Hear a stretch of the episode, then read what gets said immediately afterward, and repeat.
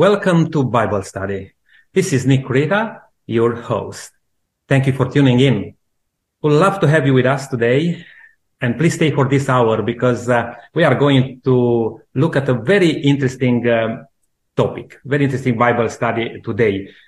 A city called confusion. I'd like to welcome our panel for today. It's good to have you with us, uh, Len. Yes. Hello, listeners. Brenton, thank you for joining us too. Yes, it's uh, nice to uh, be on air again uh, with you all. Denise, thank you for being part of this. Thank you, Nick. I'm really looking forward to this topic today. Ken, thank you for coming along. Always a privilege to be here, Nick. Joe, it's good to have you part of this too. Thank you, Nick. Looking forward to it. Elijah, it's good to have you also part of the panel. Yeah, I'm very glad, praise the Lord, being part again of the Bible study group. And Jerry, it's good to have you uh, with us today. Thank you, Nick. Looking forward to this study. And I'd like to thank you, Jerry, for um, putting this uh, study together. And um, we're looking forward, as I said, for this very interesting um, discussion today. It's an interesting topic we, we have today. And um, would you be able to take us through, please? Sure. This week's discussion contrasts two religious systems, each depicted by the symbol of a woman.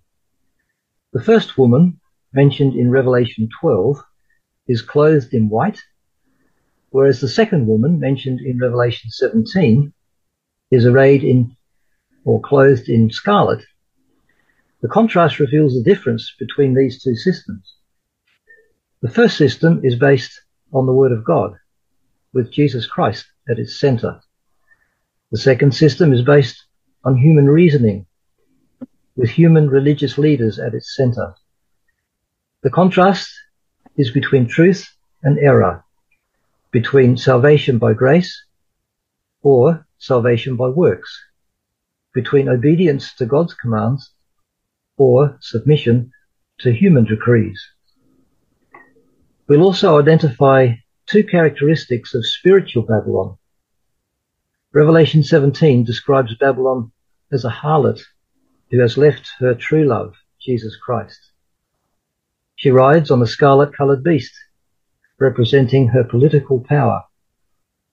Rather than deriving her authority and power from Jesus, who is the way, the truth, and the life, and his word, Babylon derives its authority and power from the kingdoms of this world, while depending on human wisdom and on human leaders to determine divine truth. She administers a cup, a wine cup full of strange doctrines. Just as literal wine affects conscience, reason, and judgment, false doctrines affect our thinking so that we cannot clearly discern Bible truth. The second characteristic of spiritual Babylon is that she is the center of all idolatry. Idols were common in the time of ancient Babylonian worship, and continue to be used and venerated by spiritual Babylon to this day, whereas Jesus calls us to worship him directly, not through an idol as a substitute for him. But before we start our panel discussion, let's begin with a word of prayer. And I'd like to ask um, Lydia if she would uh, pray for us. Yes, sure. Our dear Father in heaven, we're coming before you to honor and glorify your holy, almighty, majestic, and wonderful name. In the name of Jesus, your beloved Son and our beloved Savior, Father, thank you so much for your care and everything we receive from your gracious hand. Please receive us as we remain in your holy presence. Please bless us with an abundance of your Holy Spirit, divine light, as we study from your holy word about a city called confusion. Help us to understand the symbols and meanings, the contrast and the conflict between truth and error. in Revelation twelve and seventeen, and also about the true and false teachings, doctrine and practice, the corruption of evil nature that leads to destruction. Father, please teach us and help us to learn how to protect ourselves from bad influences, to depend only on you and not on ourselves.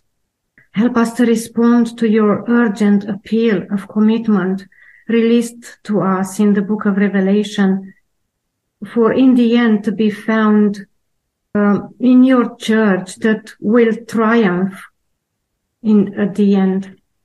Thank you that you care for us and for your people. We are your people. And thank you for not letting us in darkness. In Jesus' wonderful name, amen. Mm, amen. Yes, thank you, Lydia. Yeah, we certainly do need the guidance of the Holy Spirit, don't we, in, uh, in unpacking all the symbols and, uh, and, and really trying to find out what the Bible teaches about this uh, city called confusion. Brenton, as mentioned in the introduction, uh, we're dealing with the symbolism of two women here. One yes. clothed with the sun in Revelation twelve, and the other dressed in scarlet in Revelation seventeen. So how do we know that a woman in biblical prophecy refers to the church? And can you give examples from both the Old and New Testament that confirm this? Yes, we can, um, Jerry. We can start by uh, dealing with uh, um, the book of Genesis, chapter three and verse fifteen, uh, where when Adam and Eve sinned, God said to Satan, who was speaking through the serpent, "I will put enmity between you and the woman, between your seed and her seed." Now, it's interesting that right back at the, the start when mankind fell, the illustration, um, Eve was the woman who fell and deceived her husband as well. Israel became God's special people, and in the book of Jeremiah, chapter six and verse two, God calls his people, he says, "I liken them to a comely and delicate woman." Now, when you go conversely to the New Testament, to Ecclesiastes, um, Ecclesiastes, Ephesians five, um, Paul takes a significant amount of time between verse twenty-two and twenty-five to talk about the relationship between a husband and his wife. And it is based on Christ's relationship with the church. The church is portrayed as a woman.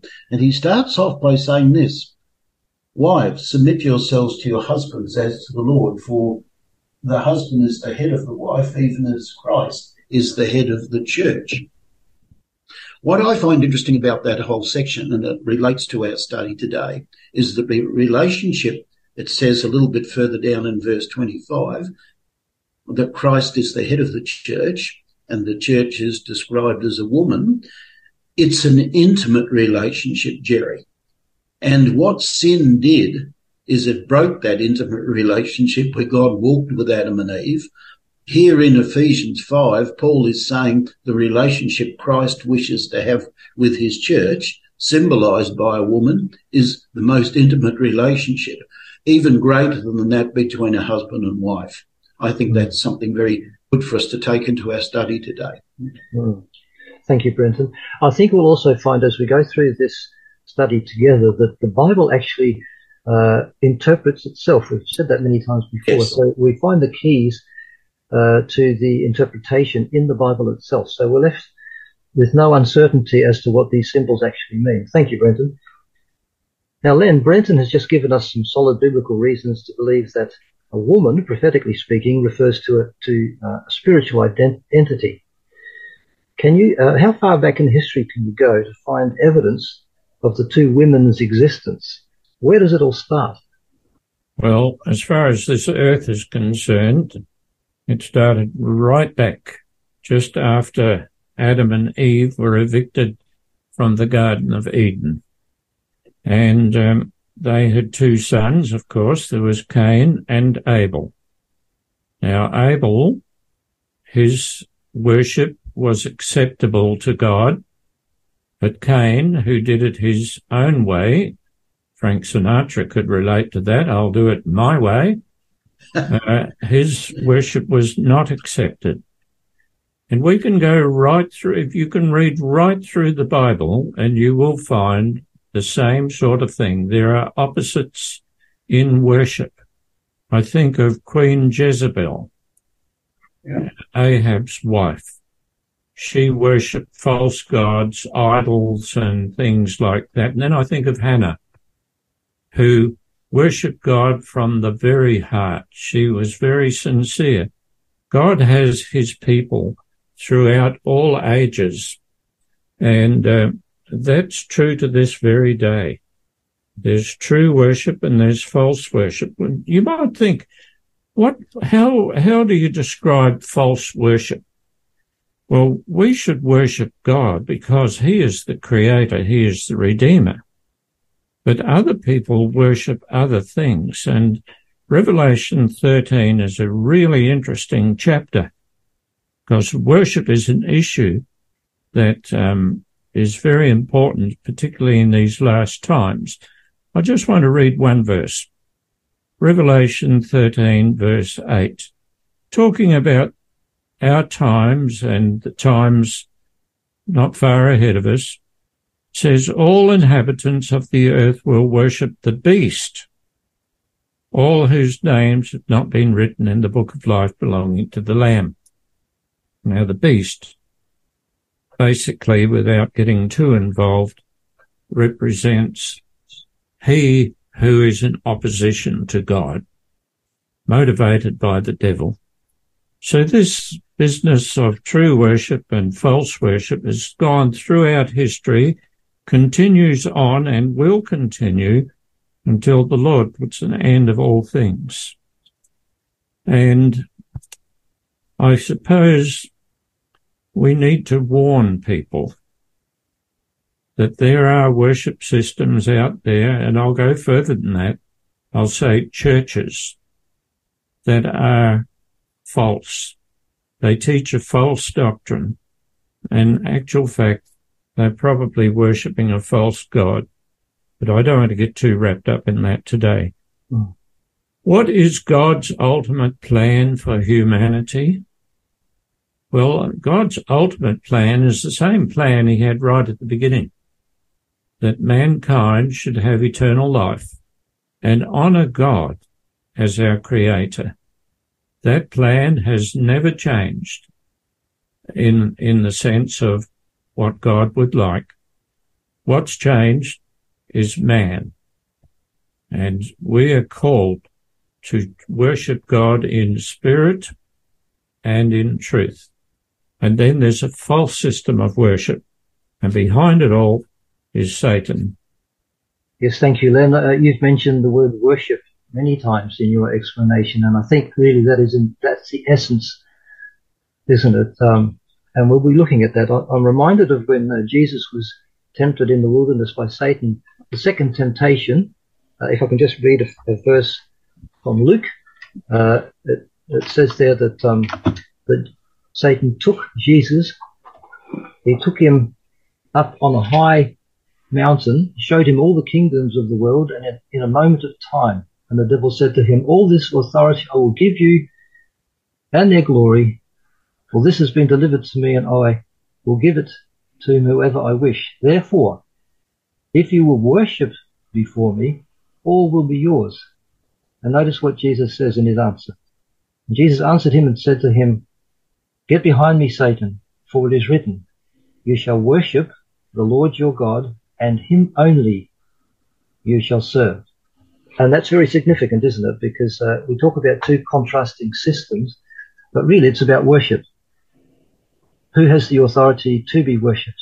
Who alone deserves our praise and adoration? And worship is something that you do for a deity, isn't it? Worship and reverence. Lydia, I have a question for you. How are these two contrasting systems, you could almost say systems of worship, compared and described in the book of Revelation? Uh, Jerry, as you mentioned before, this contrast is between two religious systems symbolized by two women. So a woman in white in Revelation twelve and a woman in scarlet in Revelation seventeen. So the contrast reveals the differences between these two systems. So the first one is based on the word of God and with Jesus at its center, and the second one uh, based on a human reasoning. But in, with these two women that symbolizes in Revelation twelve one, uh, focuses on the woman clothed with the sun. So she is faithful. She is uh, spiritually undefiled, it, which it means doctrinally pure. And in verse seventeen says that uh, although she is persecuted by the dragon, which is the devil, she keeps the commandments of God and has the testimony of Jesus. In Revelation seventeen, verse fourteen says that those are with the Lamb. So the woman clothed with the Son, which these people are called chosen and faithful. The other woman is described in Revelation seventeen, verse one, as the great harlot, who sits on many waters and makes the inhabitants of the earth drunk with the wine of her fornication. And she is clothed in purple and scarlet. She has a name written on her forehead. Uh, and in Revelation seventeen, verse five, mystery, Babylon the Great and the mother of harlots, and of the abomination of the earth. So this woman, or this symbol of a religious system, is declared by the second angels of Revelation fourteen verse eight to be fallen. So one could say that rejected by God because of her corruption and apostasy, and destined to suffer God's wrath. Thank you, Lydia. That's, that's interesting when I hear you uh, give us that description. Now, I must say, if If I was reading this for the very first time, it wouldn't make a lot of sense to me. So uh, we need to have a closer look and see if we can analyze this description. And, um, I mean, a woman clothed with the sun and the moon under her feet, what does that symbolize? Uh, and also, of course, the uh, the opposite, the uh, the contrasting woman, scarlet woman and the scarlet beast, uh, a woman arrayed in purple and scarlet and with precious stones and pearls, a golden cup full of abominations, of the filthiness of the fornication, all this sort of stuff. If I read that for the first time, that makes not much sense to me. But um, as as we said before, the Bible gives its own answers to all these symbols. And Denise, I'd be very interested in an, analysing the description and characteristics of these two women, and, and particularly the woman dressed in purple and scarlet, who Lydia, uh, Lydia has just talk, talked about. Uh, let's have a look at some of these identifying marks. Uh, what does it mean that she's described as the mother of harlots? That's another symbol that's very interesting, that she sits on many waters, that she's drunk with the blood of martyrs. As we've seen from Lydia's um, discussion of the the two women, this is the second woman, the one dressed in purple and scarlet. Now, so she's um, a very powerful apostate religion. Now, I looked up the word apostate, and it means someone who rejects the, um, God and his and the Bible. Um, so this is a church uh, that is a religion, but also a state power. Now, it says that she's the mother of harlots, so she's the most influential of churches, and she has daughters. That means there are other churches who follow her teachings. And uh, the fact that she sits on many waters is a symbol of the uh, that she influences the whole world, uh, world leaders, people, uh, different countries, languages. Uh, the next part was that she's drunk with the blood of martyrs. So because she's a religious state power and she has authority to infer... In, forced death decrees against people who follow Jesus. So drunk with the blood, that means she's been responsible for the killing of many people who are the true followers of Jesus and the Bible. Yes, indeed. My dear friend, listening today, uh, this is very interesting, as we mentioned, few very, uh, maybe not so familiar words.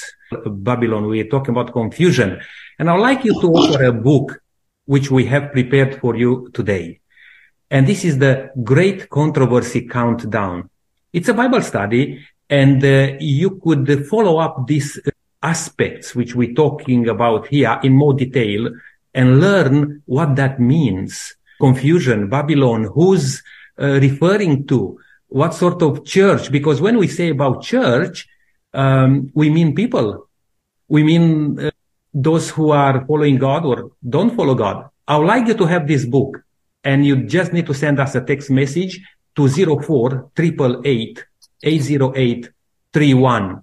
And the code for this book is S A B one. Brenton, I saw your hand. Yes, there's a couple of things here. Denise um, and Lydia covered uh, this aspect fairly well. Can I go back just to the word mystery, which is found in Revelation seventeen?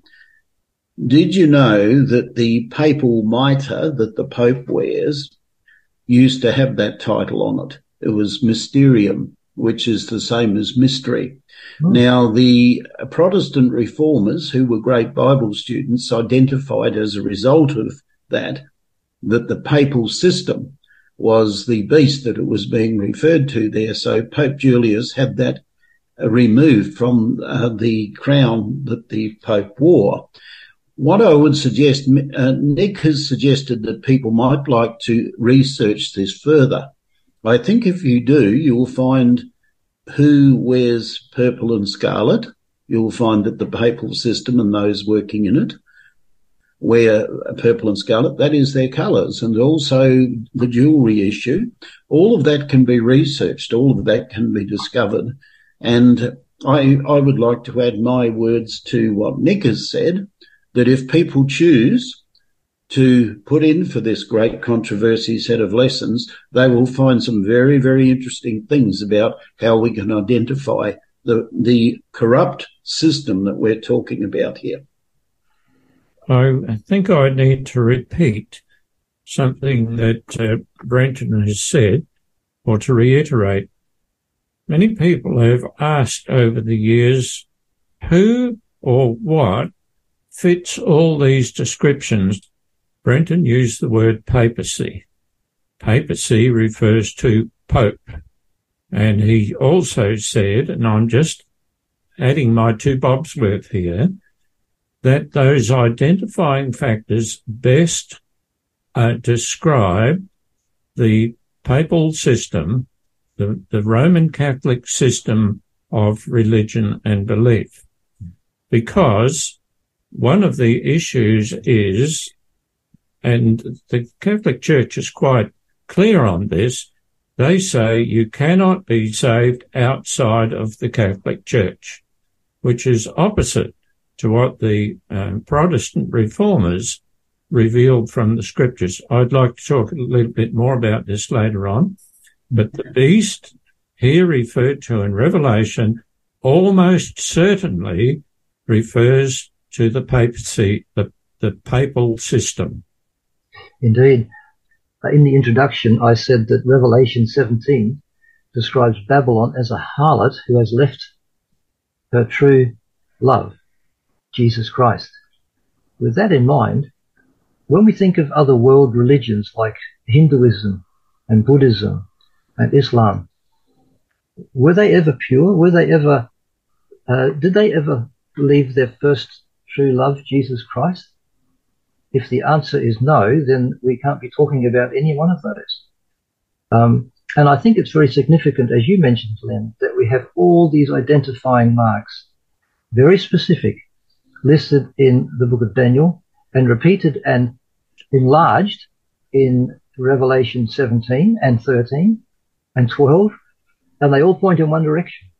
So I think it's very important and very significant that, that God wants us to be very clear who we're dealing with here. And not only that, there's, uh, you know, the, the, the Roman Catholic Church is, is often considered as the mother church, mother, and the apostate churches, if you like, as her daughters that have gone their separate ways. I think we need to take notice of that as well. There are some really strong indicators as to who we're talking about. And, um, and again, as often mentioned, we're not, you know, God loves all people, but um, there are corrupt systems, and God's people can be found in all these systems. And we'll talk about that a little bit further as we go along. I just wanted to add uh, a little further to what Len said. Len indicated there are a number of characteristics. Now, one of the things that um, I feel is important for our listeners to take on board is this. If you Google the issue of um, do Christians today believe in the Bible and the Bible only, which I did the other day, I simply Googled it online. And uh, I came to the this, the um, the Catholic answer to this, which I found very interesting. They indicated in there very clearly that Protestants consider that we consider that we use the Bible and the Bible only, also known as sola scriptura. I think those of us who are Protestants understand that. Catholics do not do not deny the inerrancy of the Bible. What they do say, though, is that the church is the one who interprets the Bible, and in addition to what the scriptures teach, tradition is also important. Now, the system that we're talking about in our lesson lesson study or our Bible study today, and probably will in the future, is the difference between do we follow what Jesus alone has uh, asked us to do, or do we follow that plus what we think is important as well? Because that's the, the basis of this corrupt system that has the wine of Babylon. The wine of Babylon makes people, as uh, we've already discussed, it makes them confused. If they follow the Bible, and you've stated it, Jerry, earlier on, you stated that the Bible interprets itself. Well, if you come to the Bible with the right attitude, with a prayerful, careful and humble attitude, the Bible does interpret itself. It doesn't require a church or an individual or a theological leader to interpret it for you. It uh, God can speak directly to you through the Holy Spirit if you ask him and say, Lord, I want to learn the truth, and I want to learn it just from your word. Absolutely. Thank you, Brenton. And, and yes, God wants us to know what is truth, and the truth sets us free. It clears it all up, and what a wonderful thing that is. Now, Joe, what can you tell the listeners about historical Babylon and why it's used in the Bible as a symbol of a corrupt religious institution that engages in warfare against God and his people? Why does the name written on the foreheads of this system uh, start with the word mystery? I'll start by saying that Babylon is first found in Genesis ten in the Table of Nations. Here Moses traces the generations of the sons of Noah, Shem, Ham and Japheth. You might remember from previous readings that when they came out of the ark after the flood, God instructed them to be fruitful and increase in number and fill the earth, basically spread out, populate and prosper. Now Ham had a grandson whose name was Nimrod, who thought otherwise. The Bible says that he was a mighty hunter before God or against God. Genesis records the rebellion led by Nimrod in chapter ten ten of Genesis. The rebellion is seen as their attempt at building a city and a tower that would reach to heaven, high in the sky. In so doing, they were not seeking to be close to God or seeking to develop a closer relationship with their maker. They were seeking to be God or take his place. They didn't believe God. They were going to be masters of their own destiny. And this was in defiance and rejection of God's direct orders, as we've already mentioned. The very spirit of rebellion seen before the flood was back in force, and to prevent further arrogance and the sins which it leads to, God confused the people's language and they dispersed. Now, it was called the Tower of Babel, which in Hebrew meant confusion or to confuse. And this was the beginning of Babylon as a city, which throughout Scripture symbolise the H Q of working against God or in opposition to God, as well as the enemy of God's people. And it continued to exist in one way or another until eventually it morphed into something horrifying. The Bible uses very strong language to describe its opposition to God and its role in bringing confusion into the minds of people, especially at the end of time. Hence the strong pleadings and warnings about not becoming intoxicated with the lies that she herself is drunk on. We must remember that this entity channels and is masterfully used and speaks for the devil. And this goes all the way back to the war in heaven. And the Tower of Babel was just a symptom of the problem, and that is this rebellion and opposition to God, defiance of God. And not only does it go all the way back to the war in heaven, but now the final scenes are being played out on earth as it is portrayed in Revelation. Mm, yeah, excellent. It's good to have that background on, uh, knowledge, isn't it? But it fills in a lot of uh, gaps. Now, Ken, uh, Satan could be considered a very keen Bible student with a very comprehensive knowledge of Scripture, not because he loves the Word, but because this knowledge enables him to twist the Scriptures and in such a way as to deceive and confuse the masses and make them believe the very opposite to what the Bible is actually teaching. He knows better than anyone what's coming, that we're living in the time of judgment, and that his time to take down as many as he can with him is really rapidly coming to an end. God doesn't want the inhabitants of the world in a state of confusion, and he sends out a final call. What is that call, and what's Satan's response? Well, Jerry, as we have mentioned in previous studies, you're looking at Matthew twenty-four and verse fourteen, where it says, "And this gospel of the kingdom will be preached in the whole world as a testimony to all nations, and then the end will come." Satan, as you know, or Satan, as you said, knows what is coming and knows there will be a people who will follow God and keep his commandments, including the fourth commandment, to worship God on his day, which is Saturday. Satan wants to destroy these people, but knows they will not give up their faith. So he employs men to set up a false religion with a powerful leader who will make all the kings of the earth follow his ways, causing the church and the state to unite and bring in laws that will force people to worship on his day, which is Sunday. We read about this in Revelation fourteen and six to twelve. The dragon stood on the shore of the sea, and I saw a beast coming out of the sea. It had ten horns and seven heads, with ten crowns on its horns, and on each one a blasphemous name. We do not have time to get into all these details today, but the Scripture is talking about Europe and the Roman Catholic Church, which all the early reformers identified back in the Dark Ages, including Martin Luther, John Calvin, and John Fox, and many others. Again, we read in Revelation thirteen and one, "And I stood on the sand of the sea and saw a beast rise up out of the sea, having seven heads and ten horns, and upon his horns ten crowns, and upon his heads the name of blasphemy." It's a very deep and complex and interesting uh, verses here, but it's clearly identifying that the Roman Catholic system is this beast, and it is going to impose laws in the last days on all people around the world. And the ones that will be impacted the most by these laws are the true followers of Christ, Christians who have the faith of Jesus and keep his commandments. Mm, indeed. Yeah, I find it just very interesting that, um, that Satan reaches this climax of confusion, as it were, in the world. And look at the world we live in today. Aren't people confused? They, you know, they, they don't even recognize who they are anymore.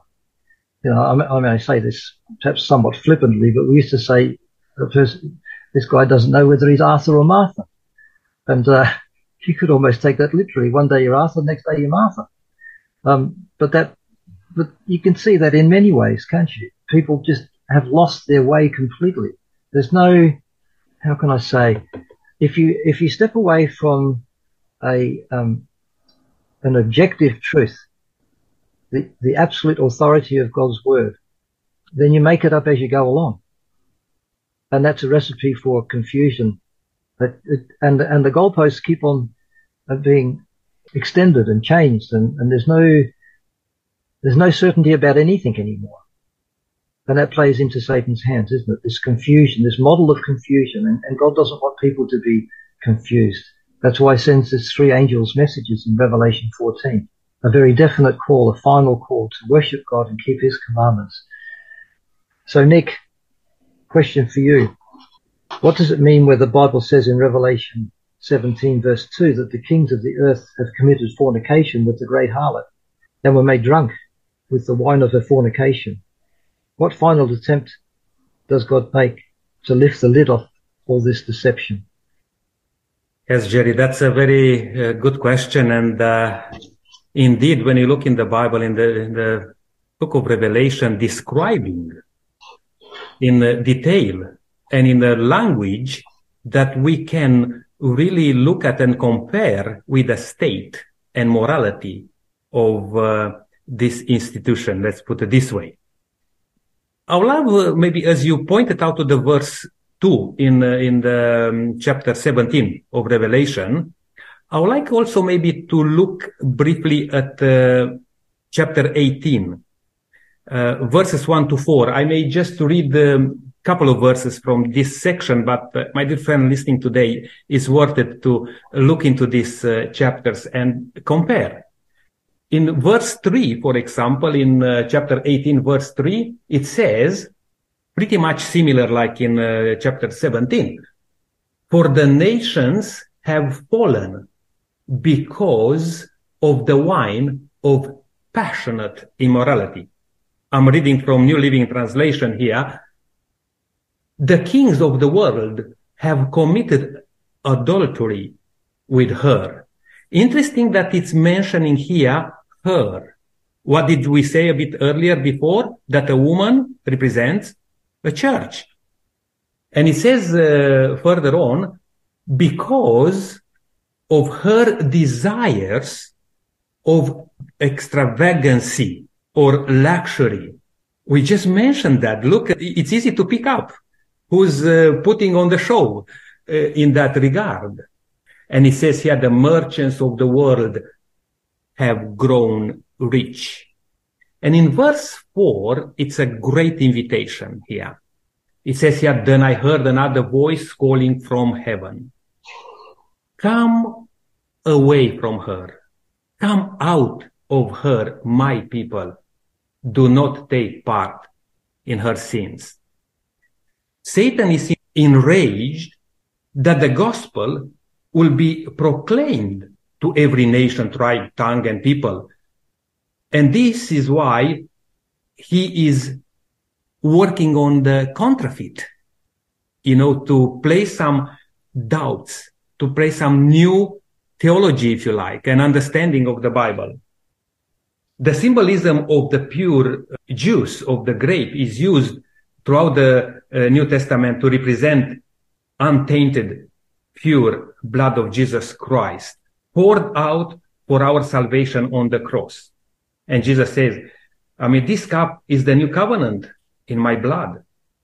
When the pure new wine of the gospel is distorted and the teachings of the word of God are replaced with the teachings of human religious leaders, it becomes the wine of Babylon. Now, Lydia, we've just been hearing from uh, Revelation eighteen, Uh, verse two, where it says, uh, and he cried with a mighty loud voice, saying, Babylon the great is fallen, is fallen, and so forth. And yet in verse four, it says, and I heard another voice from heaven, saying, come out of her, my people, lest you should share in her sins, and lest you receive of her plague. So clearly God in his mercy is calling my people, his people, out of this uh, Babylonian system.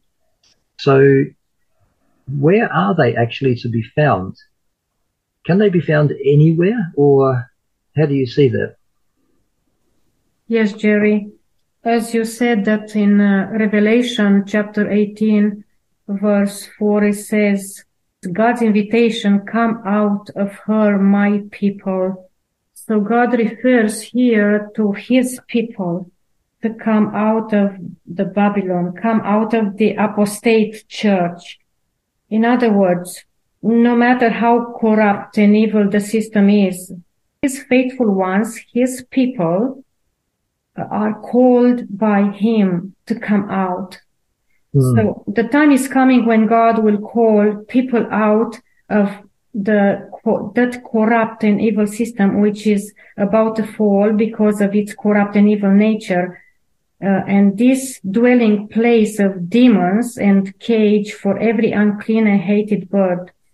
And God invites and extends his salvation to everyone.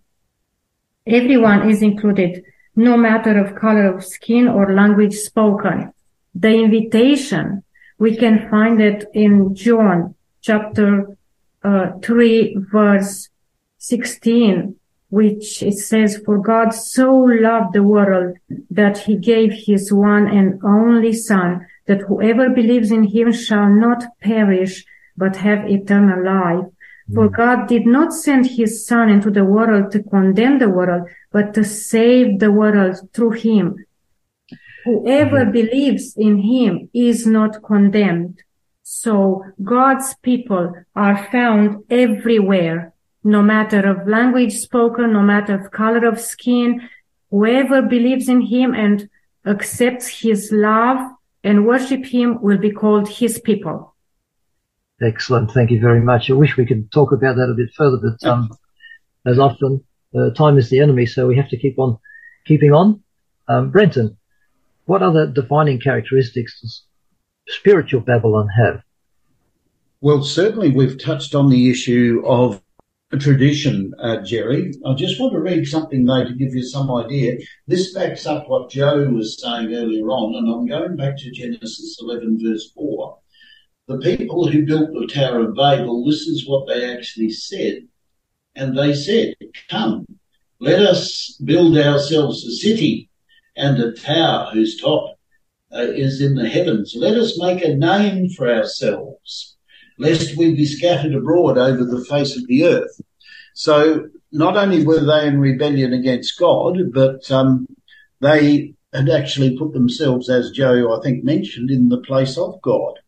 One of the defining characteristics, I believe, of spiritual Babylon is, and we've touched on it in various ways in the study so far, is the reliance on tradition and the teachings of man. And I went to John chapter sixteen, Jerry, and had a look at that, and it said that when he, the Spirit of truth, comes, he will guide you into all truth. Now, if we want to know the truth, and the truth is found in God's word, it's the Holy Spirit's role to reveal to us the truth of the gospel. It's not the role of a prelate or a, um, a theological leader. It's the role of the Holy Spirit to reveal Jesus to us in the Scriptures. Now, if you have a combination of the Scriptures and tradition, what will ultimately happen is that tradition will take precedence over the Scriptures themselves. How does confusion come about? It's pretty simple. The wine of Babylon is is based on the fact that people these days, and you know, and that our panel members know, that many people these days get their spiritual food from YouTube or from uh, um, Facebook or from various other things rather than studying the Word of God for themselves. There's a comment here that I thought summed it up pretty well, Jerry. It says, in essence, spiritual Babylon represents a religious or a religion based on human teachings, established on human ideas, and supported by human traditions. Mm. It is a form of human-made religion built by, perhaps, brilliant human religious leaders, but it stands in opposition to the power of the gospel and the church that Jesus built, a church built on love, not on violence. In summary, the false teaching, I believe, denies the role of the Holy Spirit in revealing Jesus to people. And therefore, because they're hearing this voice and that voice, and they watch this T V program and that T V program and this YouTube channel and that YouTube channel, I know people in this category, and they are thoroughly confused. Go back to the Word of God. Ask God to open your mind by the Holy Spirit and reveal what he wants you to do, what he wants you to believe, direct from the Word of God. Where do the two opposing systems receive their power from? If they're each other's opposites, well, then they can't be built on the same foundation. And how has this developed historically over the last two thousand years? the pure woman representing God's true church or his true people, I just heard Brenton saying, through the Holy Spirit. I couldn't agree any more. The false church, perhaps a little bit more complex, but I think in the short answer is the false church gets its power from the devil himself. After all, he opposed God right in the beginning back in heaven. Now, I'd just like to add something. Uh, Brenton was talking about this word confusion. You know, we have the Bible. If you stick to the Bible, you have all that is needed for salvation. You can learn there of the gracious God who saves us by his grace.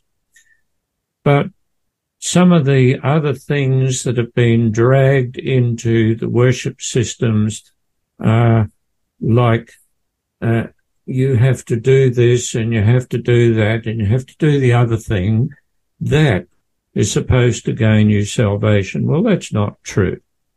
And this is what was revealed in the fifteen hundreds and earlier and later.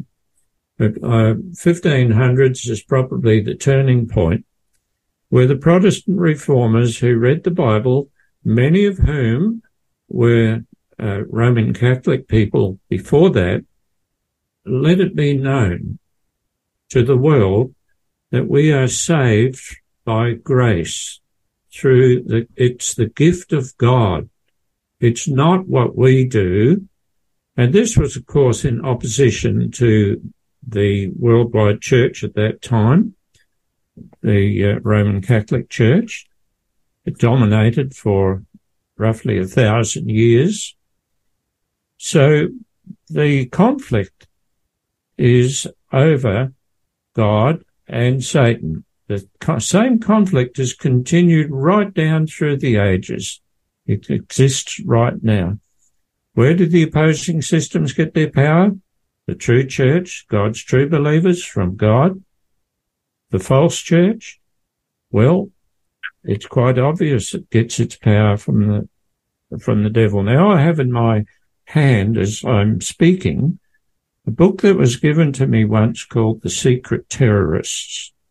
It's written by a chap by the name of Bill Hughes, published by the Truth Triumphant Organization in two thousand two. That book horrified me. Of some of the things that go on in order to promote the false church. Now, this book has it's not been the most popular book, but if you can get your hands on it, it'll uh, enlighten you a lot. It's called The Secret Terrorists by Bill Hughes. So we are still living in an age of conflict. It's the conflict between God's true church and the false church, which boils down to the conflict between good and evil, which boils down to the conflict between Christ and Satan. And my dear friend, uh, today, um, yeah, you can uh, grab that book also, we Len mentioned, but we are very happy to offer you today uh, The Great Controversy Countdown. If you request this uh, study guide, you'll be able to learn more about what we are talking about here today. Please send a text message with the code S A B one to zero four eight eight eight eight zero eight three one. Now, Denise, ultimately the great controversy or, or conflict, if you like, between the two contrasting systems that has been raging for centuries and even millennia has to come to a final clash. Where in the Bible do we read about this, and and do we and what do we know about the outcome? And and is there a like an example or a type of this final life and death confrontation recorded in the Old Testament? Yes, Jerry. Um, in Revelation thirteen, there's a reference to uh, the beast and what he's going to do at the end of time. He was given power to give breath to the image of the first beast so that it could speak and cause all who refused to worship the image to be killed. And when we um, think of this idea of worshipping this image that the beast has set up, this is about false worship and worshipping on Uh, a, a day that this um, religious organisation, this apostate church, adheres to, which is the worship of Sunday. So the final conflict is going to be about worship. Um, the true, the God's true believers who are in Babylon are called out of this false system to leave her before it's too late. Um, we also know that this um, church and um, state system is going to persecute God's people who keep the true Sabbath. So when the Sunday law is enforced and the death decree is called on those who worship God, uh, we know that the final clash over worship is beginning. Um, now, we know too that there are stories in the Old Testament that refer to this, and we're, we're reminded of the story of Esther, where Mordecai refused to bow down to Haman. He was commanded to bow down to Haman and to worship him, and Mordecai, who was a, um, a Jewish uh, man, refused to do this, and he was threatened with death, and so were his people, and they were only saved by Esther's intervention. We also have the type, um, another story that typifies this in Daniel three, where the three Hebrews who refused to bow down to Nebuchadnezzar's golden statue and worship it, um, were thrown into the fiery furnace, and they, um, they were rescued by God. Haman, uh, sorry, Mordecai was rescued through Esther's intervention, and we are going to be rescued, God's faithful followers, Um, because of our faithfulness as well. And that's referred to in uh, Revelation nineteen, where it says, um, after the beast has been destroyed, hallelujah, salvation and glory and power belong to our God. For true and just are his judgments. He has condemned the great prostitute who corrupted the earth by her adulteries. He has avenged on her the blood of his servants. Now, Joe, I have a final question for you. Uh, it's not wise to intervene in a confrontation between two women, unless, of course, you're in a relationship with one of them. And isn't that, in fact, precisely what's happening here? In the final conflict that all people living on planet Earth will face, will there be any fence sitters or, or people who simply don't want to get involved? Mm. Well, that's a very good question, um, Jerry, because I, you know, couldn't we just be spectators? That would be lovely, wouldn't it? But the, not from the scenarios that are portrayed in Revelation. Um, and we're all dream, drawn in. Each and every person alive has to make a decision where they will stand. Will they be intimidated and coerced because of fear of punishment by a system, or seduced into worship, which is obedience of the beast and its image? And the Bible tells us that the dragon was hurled. We know that he was hurled to the earth and his angels with him, and his mission is to lead the whole world astray. And we know that um, from other scripture that, and I saw that one of his heads, as it were, wounded to death, and his deadly wound was healed, and all the world wondered after the beast. Notice the word all, and the question comes in verse four of the same chapter, Revelation thirteen, who is like unto the beast? Who is able to make war with him? And then verse eight, and all that dwell on the earth shall worship him. And then it says later, it says, and he exerciseth all power and causes the earth and them which dwell in to worship the first beast, whose deadly wound was healed. So, and then in sixteen, he causeth all, both great and small. This is clearly a coercive power which no one dares challenge. Um, we have to, we have this sharp contest for the hearts and minds of those who live on the earth, and each and every one of us has to make a decision. Satan is really behind this, and he will fight it to the bitter end. The two women are in spiritual combat.